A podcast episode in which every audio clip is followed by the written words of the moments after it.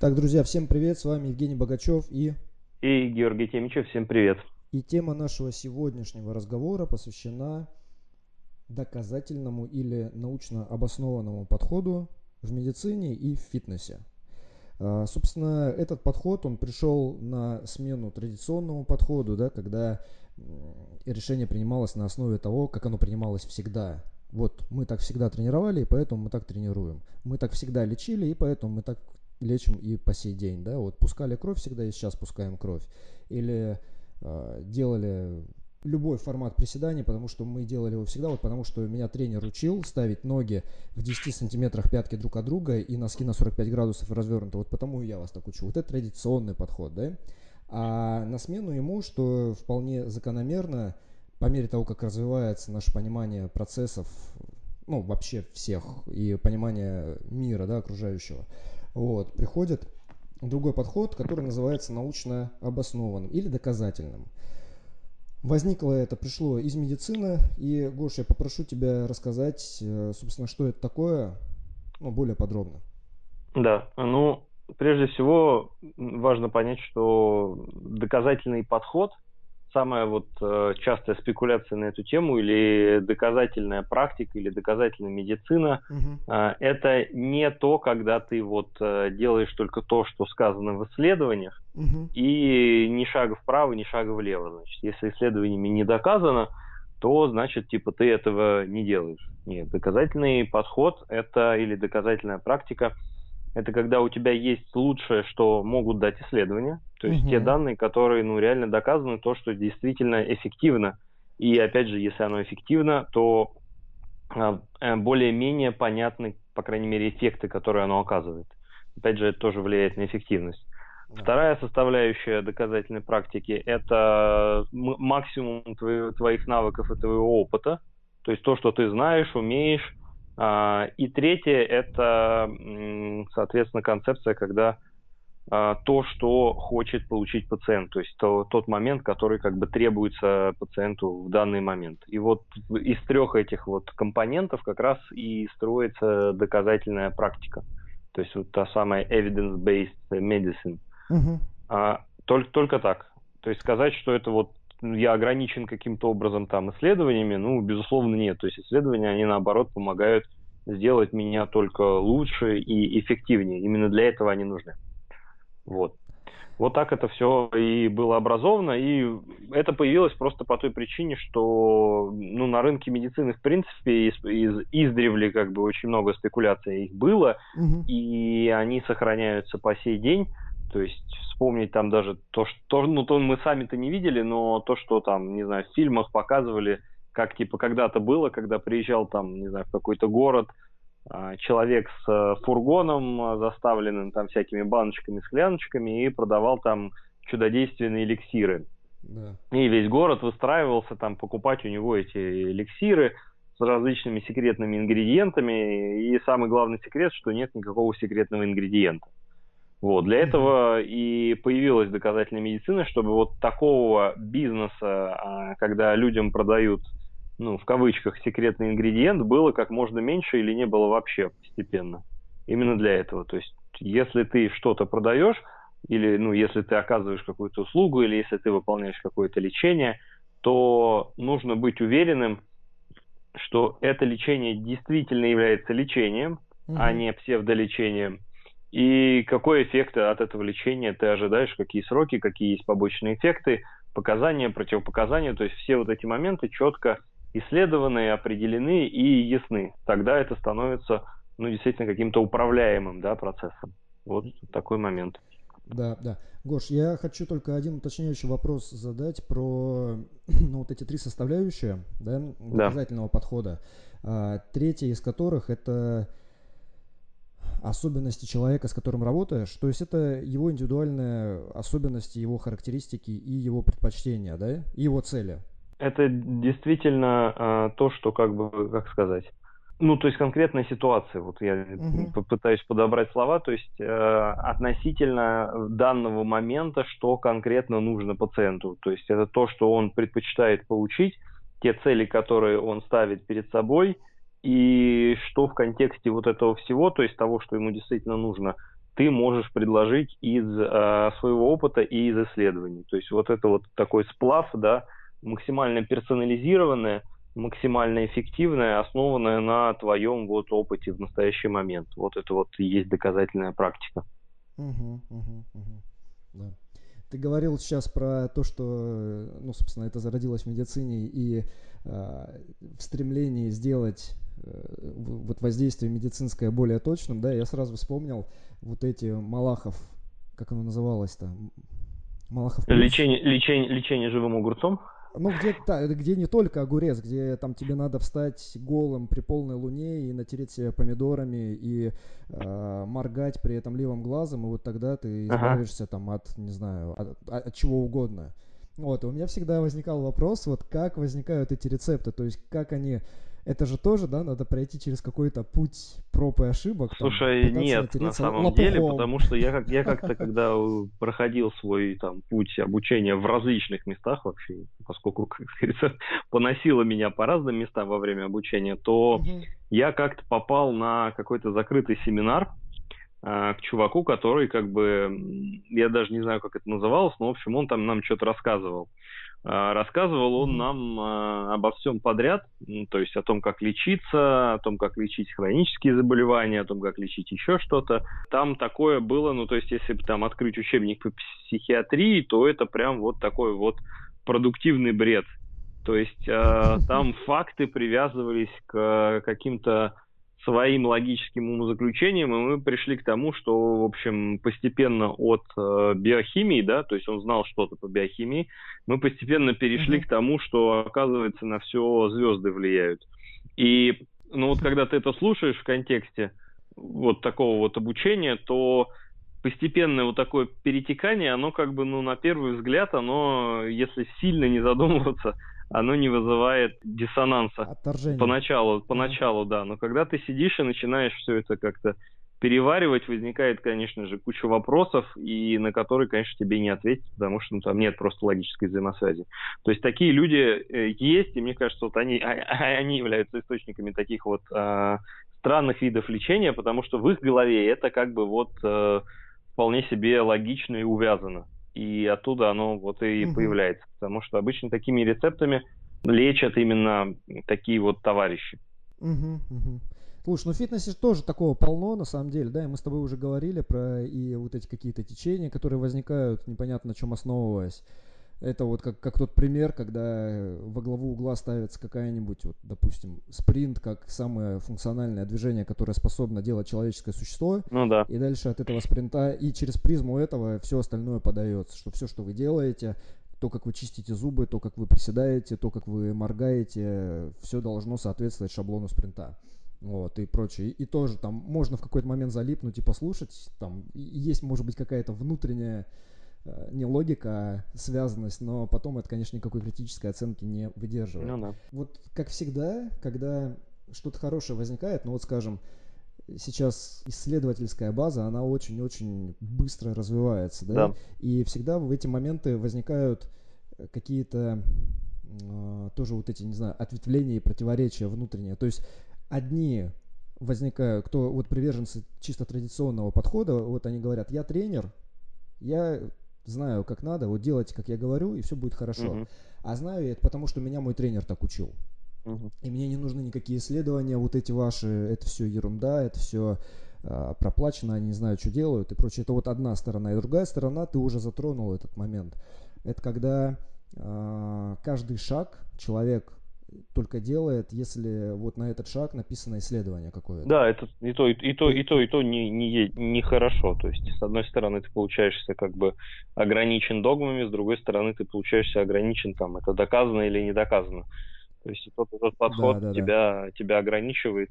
Хотя идея доказательной медицины, наоборот, в максимальной эффективности тебя как э, специалиста. То есть это основная идея. Я не в том, чтобы тебя загнать в какие-то рамки, за которыми ты не сможешь э, никак вообще функционировать. Угу. Ну да, то есть ты такой лежишь на диване, хочешь встать, такой думаешь, м-м, мне с левого бока или с правого бока вставать? А ну-ка я зайду на PubMed, почитаю, посмотрю, что там про это, про это сказано. Ах, нет, доказательства, ну ладно, буду лежать. Ну да. Пока, пока не возникнет. Часто это вот так выглядит, потому что и в фитнесе, да, когда начинают говорить, что вот при такой постановке ног в приседе электрическая активность мышц выше, чем при такой, значит, вот так надо приседать всем и всегда. Окей.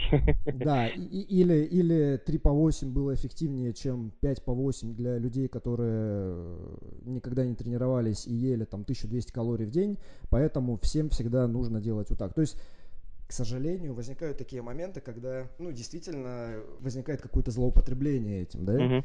И еще, еще, что я вижу тоже, это когда исследования начинают использовать просто как аргумент для вот того, что называется там, когда просто в комментариях, просто в комментариях идет какой-то спор, и э, неважно, о чем он, важно, что кто-то пытается доказать свою правоту и кидает просто ссылки, вот PubMed, PubMed, PubMed, ну, в общем, выдержки yeah. или выдержки исследований. Ну, обобщение, да, и можно людей... сказать. Да, да, да. При этом люди часто не смотрят, что там в самом исследовании, реально там те э, заключения, о которых он говорит, или нет, на чем основаны эти заключения, какие методы исследований и прочее, прочее, прочее. То есть люди как бы используют э, вот эти э, PubMed'овские, по сути, абстракты просто для усиления аргументации, совершенно не вдаваясь в то, что на самом деле за этим стоит. И вот тут, э, Гош, какой... может быть, не знаю, правильный или осознанный подход к чтению исследований. Вот, если человек все-таки хочет не блеснуть эрудицией, не вбросить куда-нибудь в комментарий или в какой-нибудь спор, да, ссылочку, а хочет все-таки разобраться в вопросе. То есть вот сейчас, ну не знаю, допустим, окклюзивный метод тренировки, mm-hmm. вот это что-то более-менее новое, и человек хочет понять все-таки, использовать это или нет, если да, то для кого, и если все-таки использовать, то как. Сколько повторений делать, сколько отдыхать и прочее. Вот. И, например, вот у тренера такой вопрос, он заходит куда-нибудь, сайтов несколько разных, да, вот этих uh-huh. э, агрегаторов или библиотек исследований. Э, как, что ты можешь посоветовать вот, относительно подхода к чтению исследований? Ну, во-первых, я могу посоветовать э, научиться пользоваться основными базами исследований. Это важный момент, и mm-hmm. это на самом деле такой отдельный навык, который надо развивать, как ты условно ищешь э, литературу, ну или ищешь исследования на какую-то там интересующую себя, тебя тему. Вот.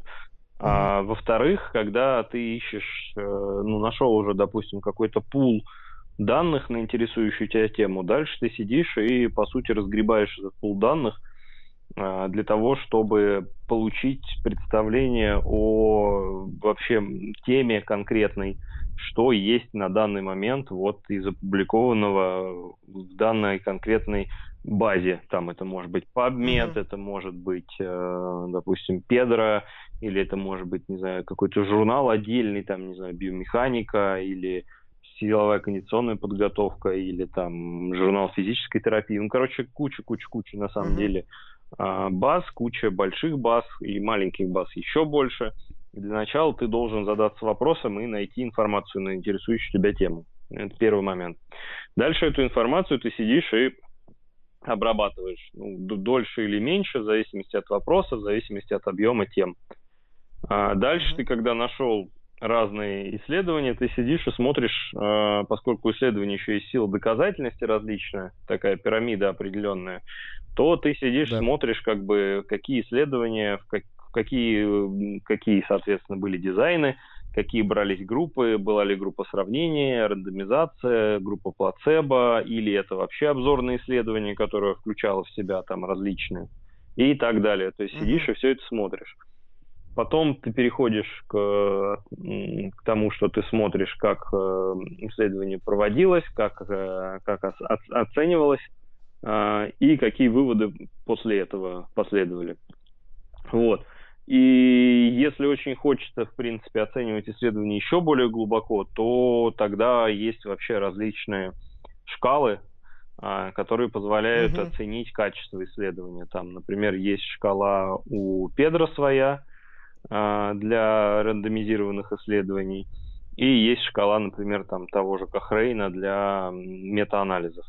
Вот. То же самое, когда ты хочешь оценить качество исследования, ты открываешь шкалы и прям вычитываешь полный текст, оценивая данные, ну, то, как было составлено исследование по всем пунктам.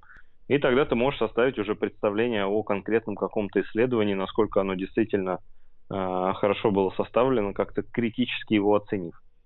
Вот. Ну, mm-hmm. то есть это такая отдельная, на самом деле, тема, и это отдельный навык в, можно сказать, уже медицине. Это вот работа именно с э, научной литературой.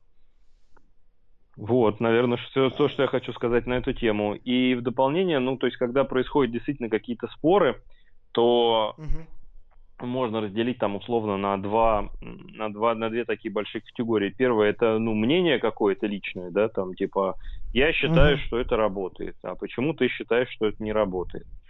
Ну, дальше можно там перейти на такую же манеру и сказать, что да, я считаю, что это не работает потому-то, потому-то, потому-то.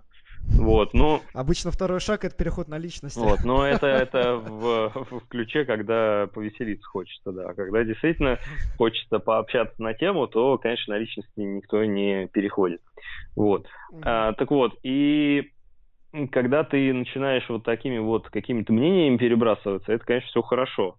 Но всегда, конечно, хочется видеть какие-то еще более весомые данные, почему ты вот так вот утверждаешь, то есть какие действительно есть а. сведения на данный момент о том, что это, это, этот процесс, допустим, протекает именно вот таким образом, или этот эффект действительно является эффектом, а не, например, равен эффекту плацебо. Угу. То есть для этого как раз и нужны исследования. И да, если вам кидают исследования, то надо их, наверное, все-таки читать, и желательно читать полный текст. Если нет у вас подписок, например, то поищите, сейчас, например, есть сайт ResearchGate, такой новый сайт для исследователей, и на этом сайте регулярно можно найти. Также можно найти по дополнительным ссылкам из того же PubMed, там бывают ссылки на полный текст, например, на сайте журнала. То есть вот такие вот моменты можно использовать для того, чтобы поискать полный текст и почитать его. А еще, еще есть ресурс, который постоянно блокирует. Да, но мы не будем, мы, может, не будем его рекламировать. Нелегальные, нелегальные ладно, ресурсы. Ладно, мы не будем. Да. Мы, мы не будем все его, короче, но... тот ресурс, который все знают, но про который мы не будем говорить. Вот этот ресурс, можете его да, тоже использовать. И на самом деле много кто им пользуется. И очень хороший ресурс. Вот, очень... Да, очень здесь самое, самое важное...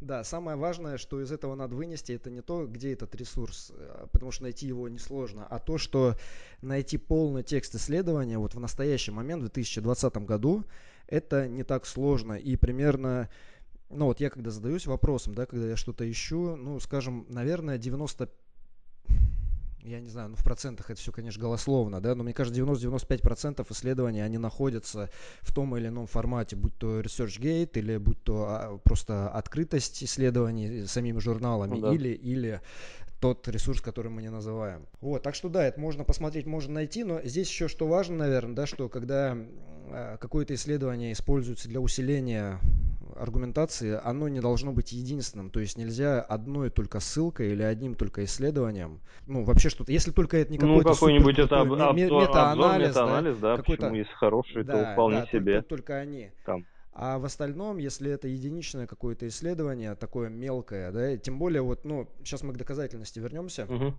Короче, почти всегда одна ссылка или одно исследование, оно не является достаточным для того, чтобы э- что-то доказать кому-то, или для того, чтобы на самом деле свое мнение менять тоже, да, потому что мы ведь когда читаем где-то, то есть в идеале мы не лезем вот в эти базы для того, чтобы кому-то что-то обосновать. Мы идем в эти базы для того, чтобы улучшить собственное понимание того, как лучше работать ну, да. и эффективнее. Ну, смотри, если, например, это какой-нибудь большой рандомизированное, там, не знаю, плацебо-контролируемое или, по крайней мере, с группой контроля тоже рандомизированное исследование, то вполне себе может быть неплохо. Я вот сейчас читаю как раз там, решил написать э, тоже статью по поводу вибрации. Не знаю, как она относительно mm-hmm. этого подкаста выйдет, раньше или позже, но неважно. Вот, и там вот я сейчас прочел, например, исследование, пока что только абстракт, э, на тему э, влияния вибрации, например, на там, тип волокон мышечных. Довольно интересно, mm-hmm. как бы оно небольшое, проводилось на животных, Но там, например, нашли, что на конечности, которая была иммобилизирована у одной крысы, иммобилизировали две конечности, а одной потом проводили вибрационную терапию, по-моему, частота была пятьдесят герц, а второй эту вибрационную терапию не проводили. Ну и потом сделали гистологическое исследование этой конечности, на которой была проведена вибрационная терапия, нашли, что увеличилось количество быстросократимых мышечных волокон по сравнению с противоположной конечностью, и вообще мышц стало побольше. То есть реально доказали, mm-hmm. что вот такая вот механическая вибростимуляция долго, если она выполняется, это важный момент. То есть это каждый день в течение двух недель а, оказывает mm-hmm. эффект на гистологию мышцы у крысы. Правда, тоже, тоже так, так, с такой оговоркой. То есть пока что, пока что да, только да, у крысы. Вот. И так далее. То есть, то есть, в принципе, есть неплохие данные, да, которые, которые позволяют тебе там, понять суть процесса так или иначе. Безусловно, это не стопроцентные доказательства. Если меня там спросят, не знаю, есть ли у меня данные, что у человека это тоже так, ну, пока я таких не нашел, но я пока еще не, не все исследования по, прочитал на эту тему. Может быть, там где-то еще сейчас uh-huh, что-то uh-huh. завалялось, потому что я, по-моему, что-то нашел там э, не самую лучшую я фильтрацию сделал, что-то около двухсот у меня исследований получилось, поэтому, конечно, это сейчас, может быть, я их подфильтрую, получше будет, поменьше. Да.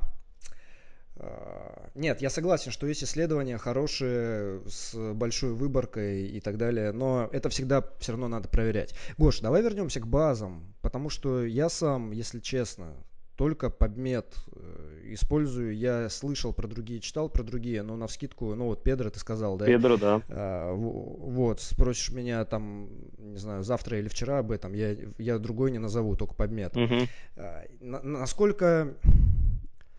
Насколько необходимо именно по вот этим разным базам лазить, а, искать? Или это... Иногда необходимо, потому что не все публикуется э, на PubMed. Ага. А они конкурирующие? Ну, нет, ну, не конкурирующие. Потому что, ну, они много, во многом перекрываются на самом деле. Вот. Угу.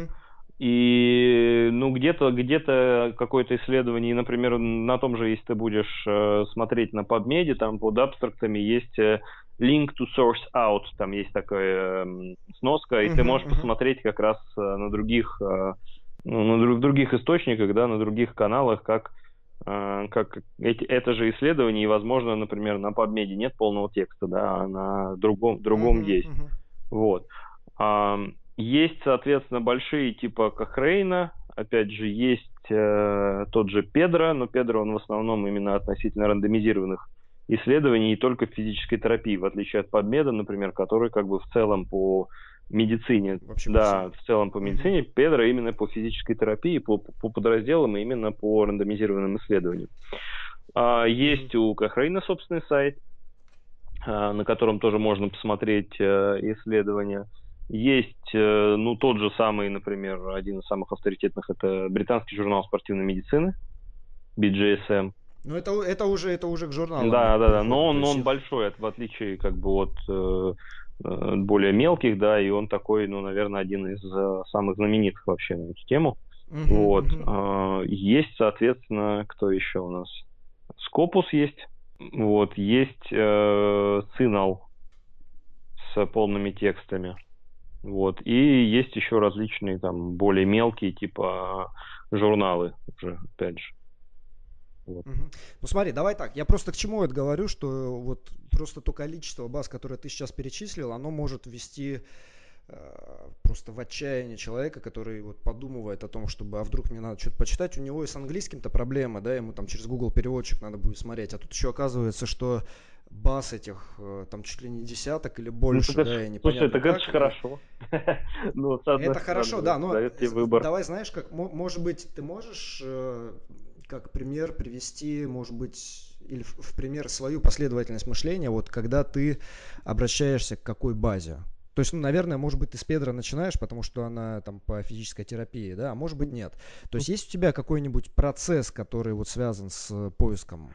Иду туда, потом туда, потом туда, если нет, то сюда, если нет, то... Слушай, ну для меня, наверное, в первую очередь, это, конечно, PubMed, потому что он максимально широкий, и позволяет охватить не только рандомизированные исследования, которые, например, в основном на PEDro, но и mm-hmm. другие исследования, которые не являются рандомизированными, которых э, на PEDro может не быть. Вот. А, поэтому, ну, опять же, правда, работа тоже с PubMed'ом это отдельный такой, я уже упоминал, что это отдельный навык, потому что надо уметь э, mm-hmm. формировать запрос, надо уметь э, фильтровать, и потом надо уметь еще все это суммарно как-то оценивать. То есть это такая тема-то... Од... Наверное, отдель... отдельного обучения можно на эту тему проводить, как вообще с этим всем делом работать. Да, да, я, кстати, видел, я видел в англоязычной среде отдельное обучение, там какие-то онлайн-курсы, да, да, как да. изучать. Да, так и есть, на самом деле, потому что, ну, это такой, причем навык-то как бы он очень хороший, очень э, нужный, но и при этом еще очень нудный одновременно, потому что когда тоже я этим всем озаботился, то, конечно, это требует усилий от себя для того, чтобы это все дело как-то улучшить, вот.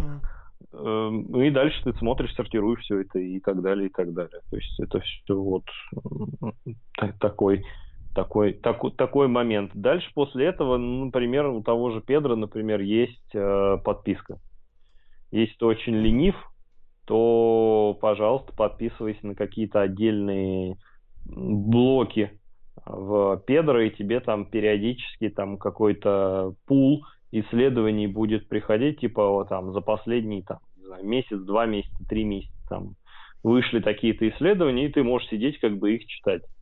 Ну, а, опять же, абстракты в основном, а потом уже там, если тебя что-то заинтересовало, ну там уже дальше искать э, глубже.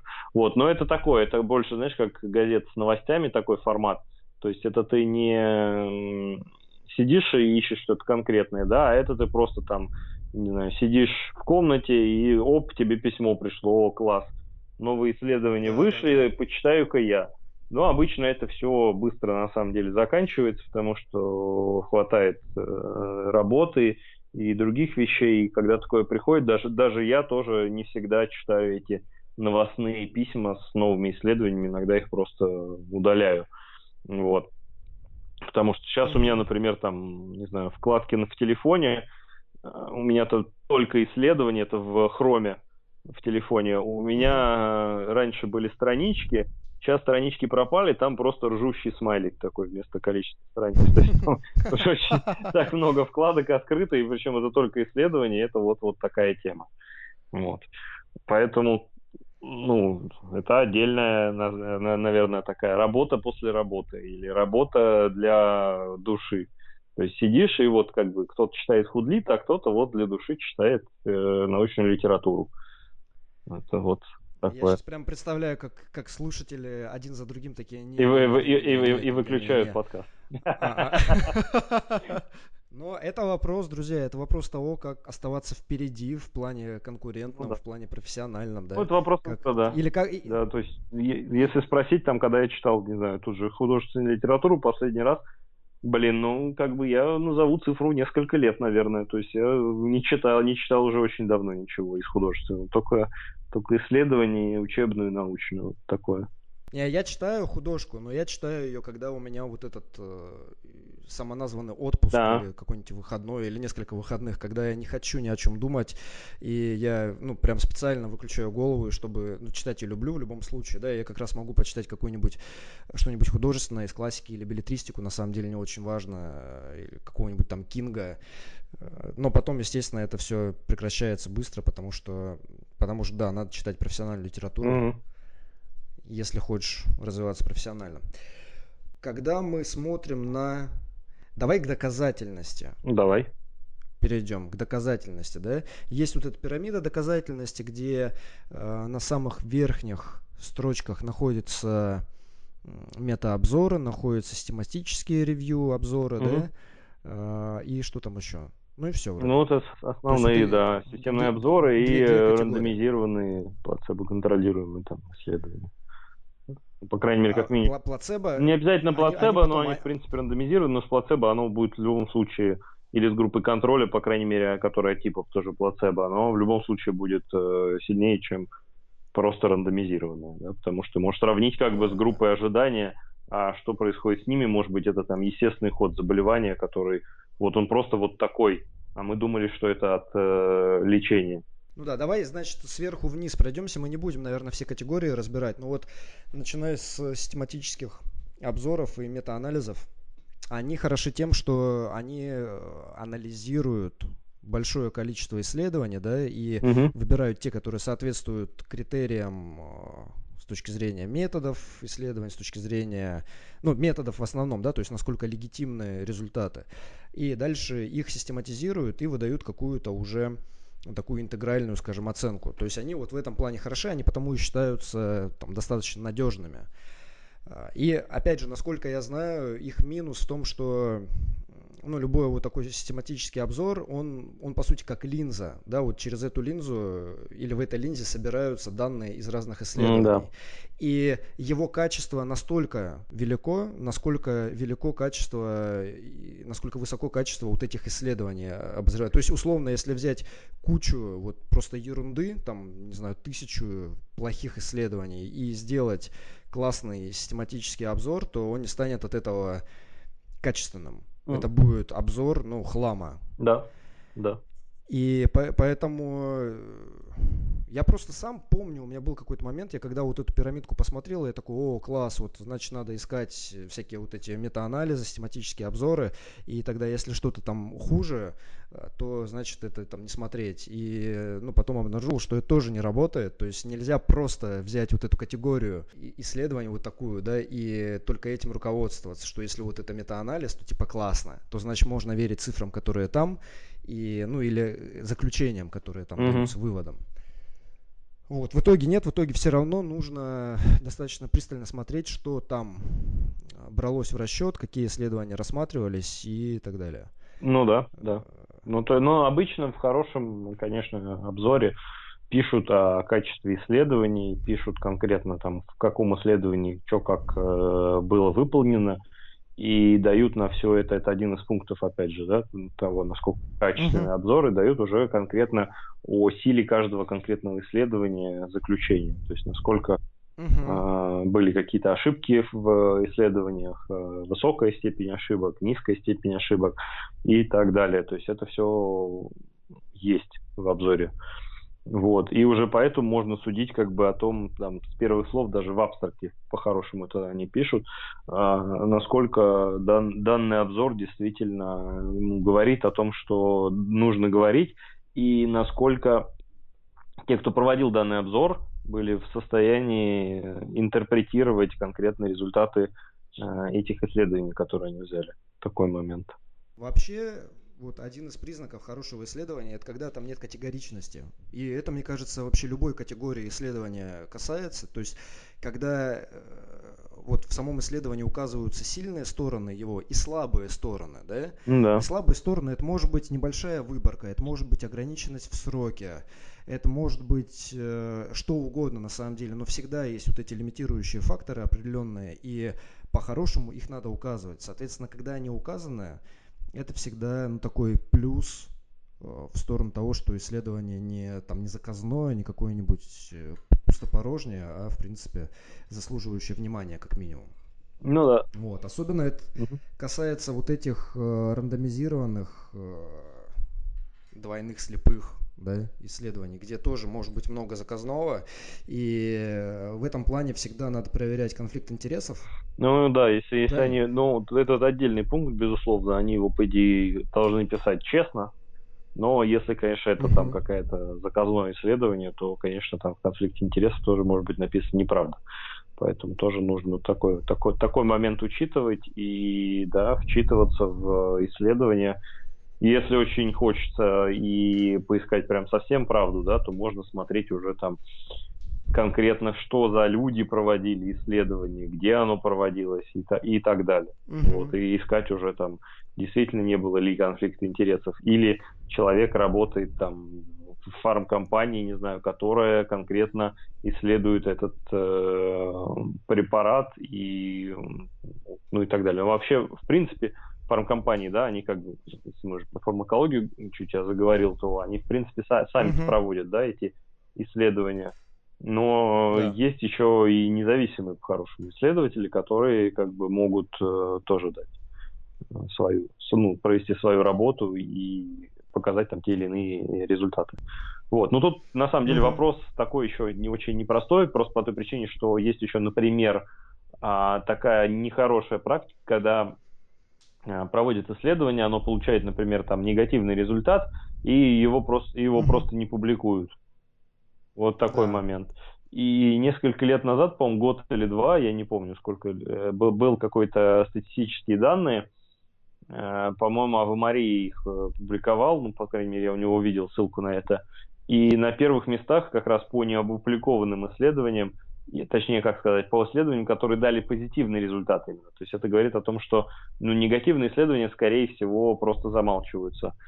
Были, были Россия и Китай. То есть наша страна и Китай — это как раз вот страны, где публикуются в основном только исследования, которые ну, что-то показали. А те, что что-то не показали, ну или показали что-то не то, возможно, просто не выходят. Я еще видел, читал, что вот такие исследования, о них часто умалчиваются, потому что э, вроде как и журналы не очень любят публиковать. Да. То есть это даже не России и Китая касается, а вообще в целом журналы не очень любят публиковать исследования, в которых ре, там результат отсутствует. Хотя на самом деле тоже результат, правильно? Ну, да. Просто оно как бы, может быть, с точки зрения цифр, вот, статистической значимости не так э, привлекательно выглядит. Вот, ну в общем и в целом исследование – это исследование, и отсутствие какой-то корреляции или прочее тоже то, что является хорошим результатом для дальнейших да. исследований. А, а вот конфликт интересов – это, если говорить о фитнесе, то надо всегда проверять, если речь идет о спортивном питании, потому что там полно этого, и куча всяких там препаратов или вот этих БАДов, да, которые… Ну вот они сейчас, время идет, их тестируют, и они один за другим не, не показывают они никакого эффекта, да, то есть вот на текущий момент единственное, что продолжает, скажем, укреплять позиции, это креатин. Ну да. Вот. Да. То есть он, он показывает эффективность вне зависимости от того, кто проводит исследование. Креатин, да, бета-аланин, да, в определенных случаях, в определенной там зоне мощности работы. А дальше это серая просто зона вот этих БЦА, которые там где-то что-то дают, где-то не дают, э, всякие бустеры и прочее, прочее, прочее. И вот там вот конфликт интересов есть очень-очень часто. То есть в основном, когда какой-то значимый эффект дают вот такие БАДы, это обычно что-то заказное. Надо смотреть. И надо проверять обязательно. И надо проверять еще, если это какая-то новая методика тренировок или какое-то оборудование, потому что, ну, в частности, вот мы говорили про окклюзивный тренинг, mm-hmm. да, и он долгое время же каацу, если я не, не ошибаюсь, то есть это вообще японская придумка, mm-hmm. По крайней мере, они дольше всего это используют, и у них, по-моему, каацу, да, вот этот бренд, продают манжеты, манжеты супердорогие, и долгое время не было никаких аналогов. Это вот сейчас последние, там, может быть, пару лет, да, возникают э, какие-то там другие производители, много там исследований проводится и прочее. Uh-huh. Но точно так же, если... Если есть факт того, что продается какое-то оборудование, то есть там каацу, например, да, вот какие-то специальные манжеты или, или что угодно еще, то надо смотреть, возможен тоже конфликт интересов. Он должен быть указан, это не означает, что исследование плохое, но э, это просто момент, который надо учитывать. Ну да.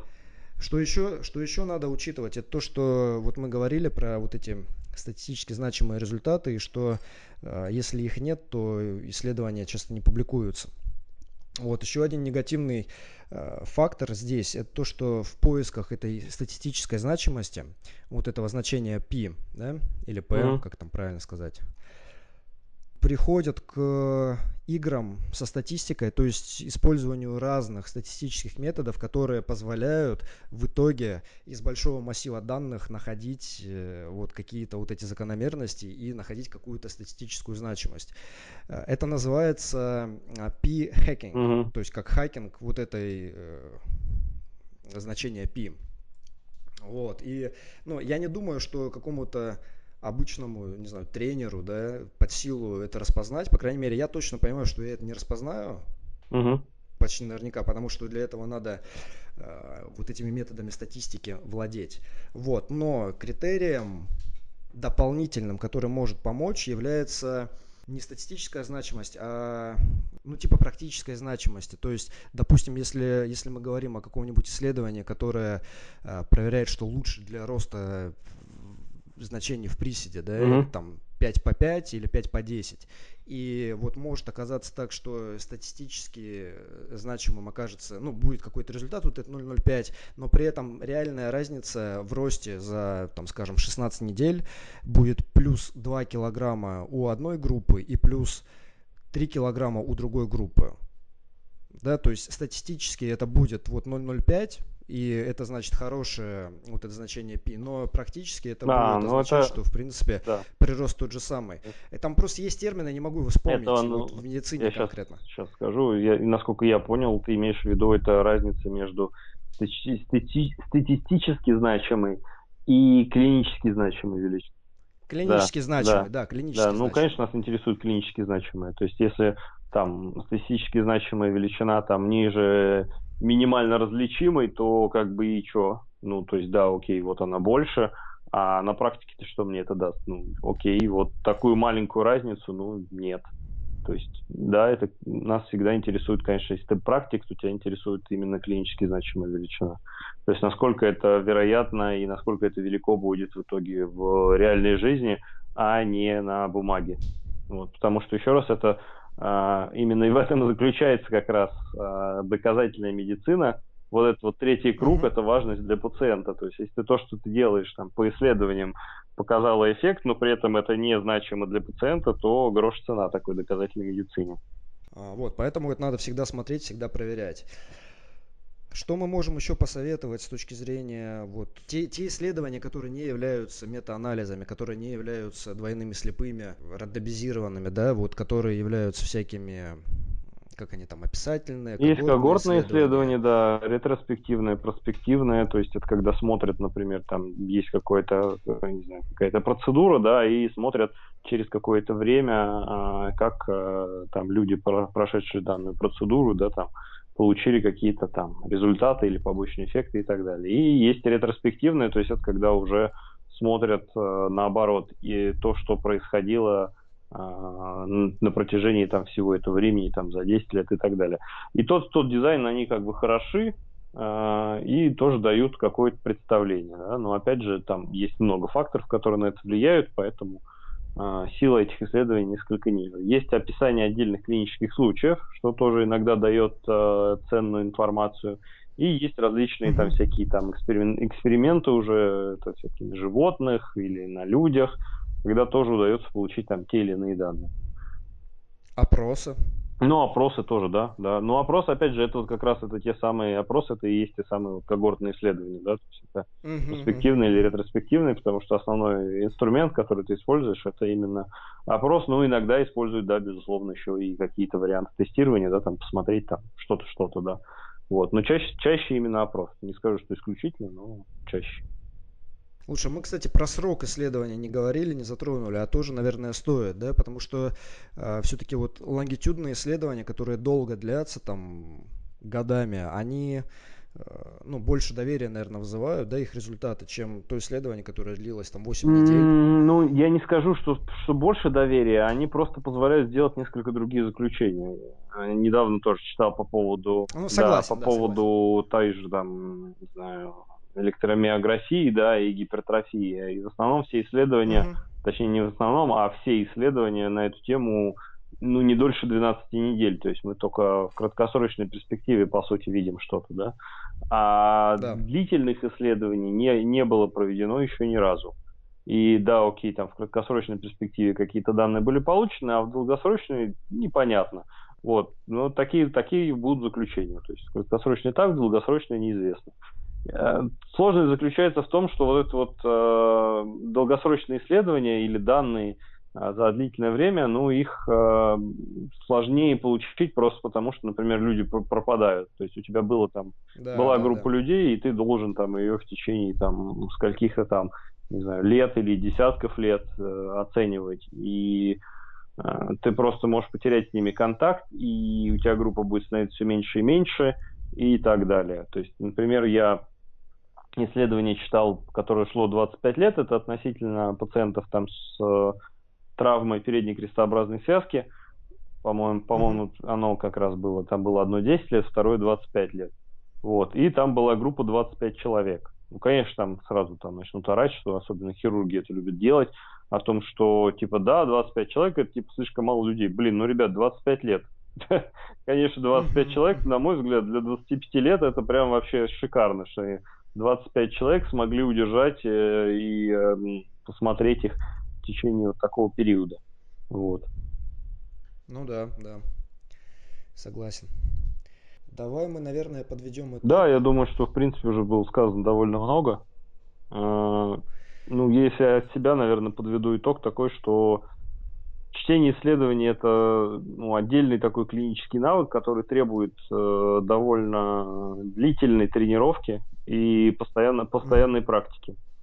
И то, как бы, это все не быстро, на самом деле. То есть вы можете там приобрести эти навыки там, да, даже на каких-то там онлайн-курсах или, или офлайн-курсах, или сами просто потренироваться, потому что для этого даже не обязательно, на самом деле, на курс ходить.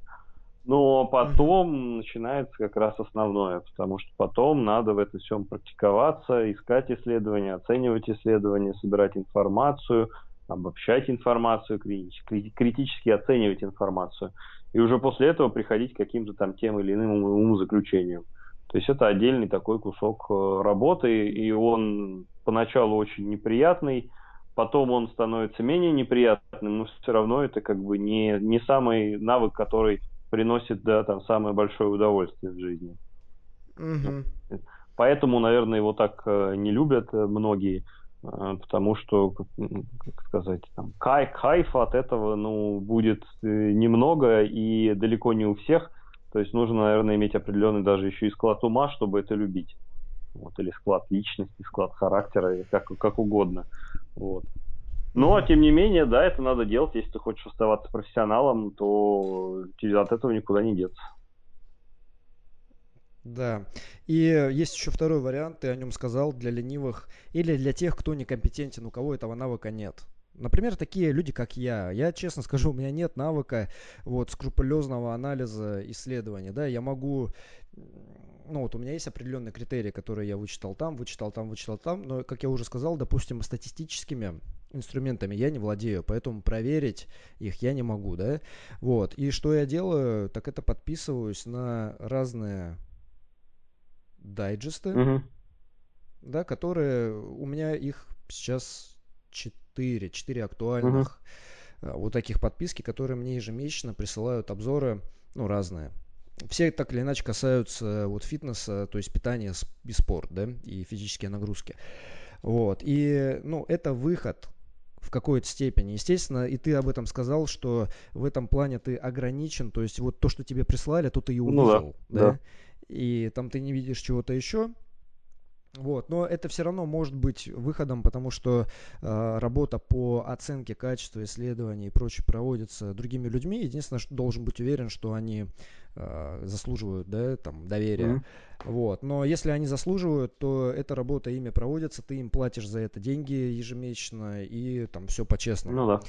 А, а если уже у тебя конкретно в твоей практике возникают какие-то специфичные уникальные вопросы, то ты ищешь их не в дайджестах этих, а ищешь непосредственно в базах. И там ты в любом случае приходишь вот к этой последовательности, что тебе надо сначала выбрать эту информацию, выборку какой-то, да, исследований, потом их, соответственно, обработать, посмотреть, какие из них заслуживают внимания или нет, и так далее, и так далее, и так далее. То есть, ну... От этого все равно никуда не деться, но во многом, еще раз, вот такие обзоры, они могут э, помочь людям все-таки исследования читать, потому что э, чего не должно быть, так это такого, что человек смотрит, о, нет, это слишком тяжело, времени на это у меня нет, разбираться я не буду, буду делать все, как делал всегда. И в итоге, ну, это, наверное, самое такое проигрышное решение. Потому что мир развивается, методы исследования совершенствуются, и вместе с этим всем и углубляется понимание физиологических процессов, процессов адаптации, там, ну, всего чего угодно, да, поэтому нужно обязательно свои знания уточнять и э, делать их более актуальными, актуализировать. Ну да. А, и на этом, пожалуй, все. Вот, если вопросы будут у слушателей, то они их могут задать относительно того, какие вот эти дайджесты мы можем порекомендовать, да, или еще какие-то моменты, но, в общем, это все будет зависеть от, наверное, комментариев. Да, пишите в комментариях снизу под э, постами в Инстаграм, э, и мы вам ответим. Те, кто не отключились после да, того, да, как да. мы перечислили базы. Насколько это сложный навык. Ну ладно, друзья, в общем, всем спасибо за внимание и до новых встреч. Да, всем пока.